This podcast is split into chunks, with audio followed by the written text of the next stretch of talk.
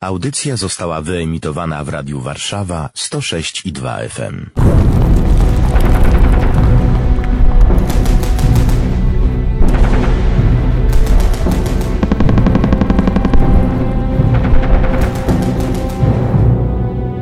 Warszawa pamięta!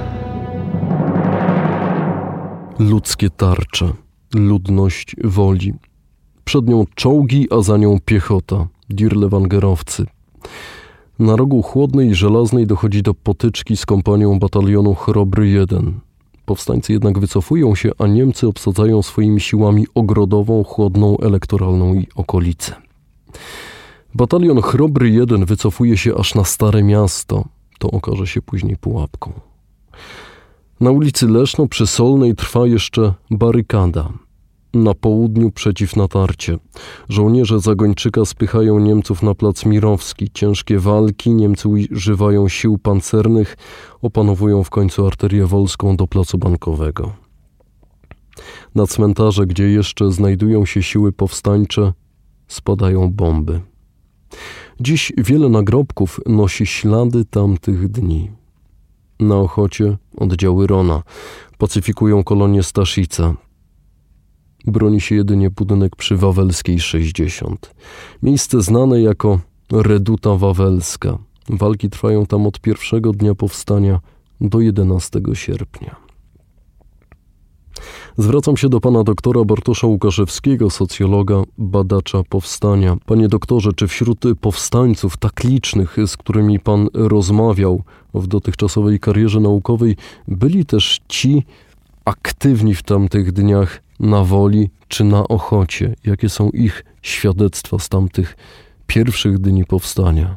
Znakomite pytanie, ale żeby na nie odpowiedzieć, należy odnieść się jeszcze do września 1939 roku. Rozmowa z powstańcami z Ochoty jest rzadkością z racji szczególnej pamięci niemieckiego dowództwa. Ochota broniła się szczególnie bohatersko we wrześniu 1939 roku i o tym fakcie nie zapomniano. Barbarzyństwo SS Rona, zmasowany atak na zachodnią dzielnicę Warszawy wyrządził ogromne szkody, nie tylko dla ludności, ale również dla pamięci zbiorowej owej dzielnicy. Świadków brakowało, a obecnie z oczywistych względów będzie brakować jeszcze bardziej. Natomiast jeśli chodzi o wolę, zdecydowanie tak, dalej możemy to określić mianem dostępu do osób, które na woli walczyły i dalej z tymi osobami rzeczywiście możemy wywiady biograficzne przeprowadzać, ale dlaczego? Na terenie woli walczył m.in. batalion Pięść zgrupowania Radosław, szereg innych oddziałów zgrupowania Radosław również.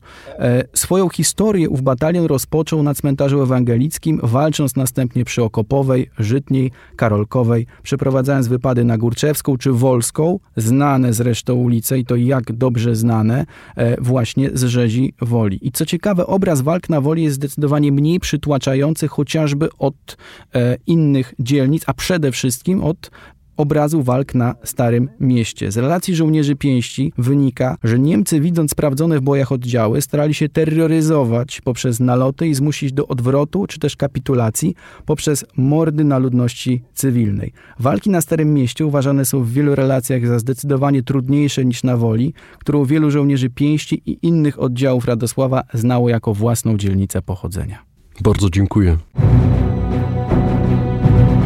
Zadanie publiczne jest współfinansowane ze środków otrzymanych od Ministra Obrony Narodowej.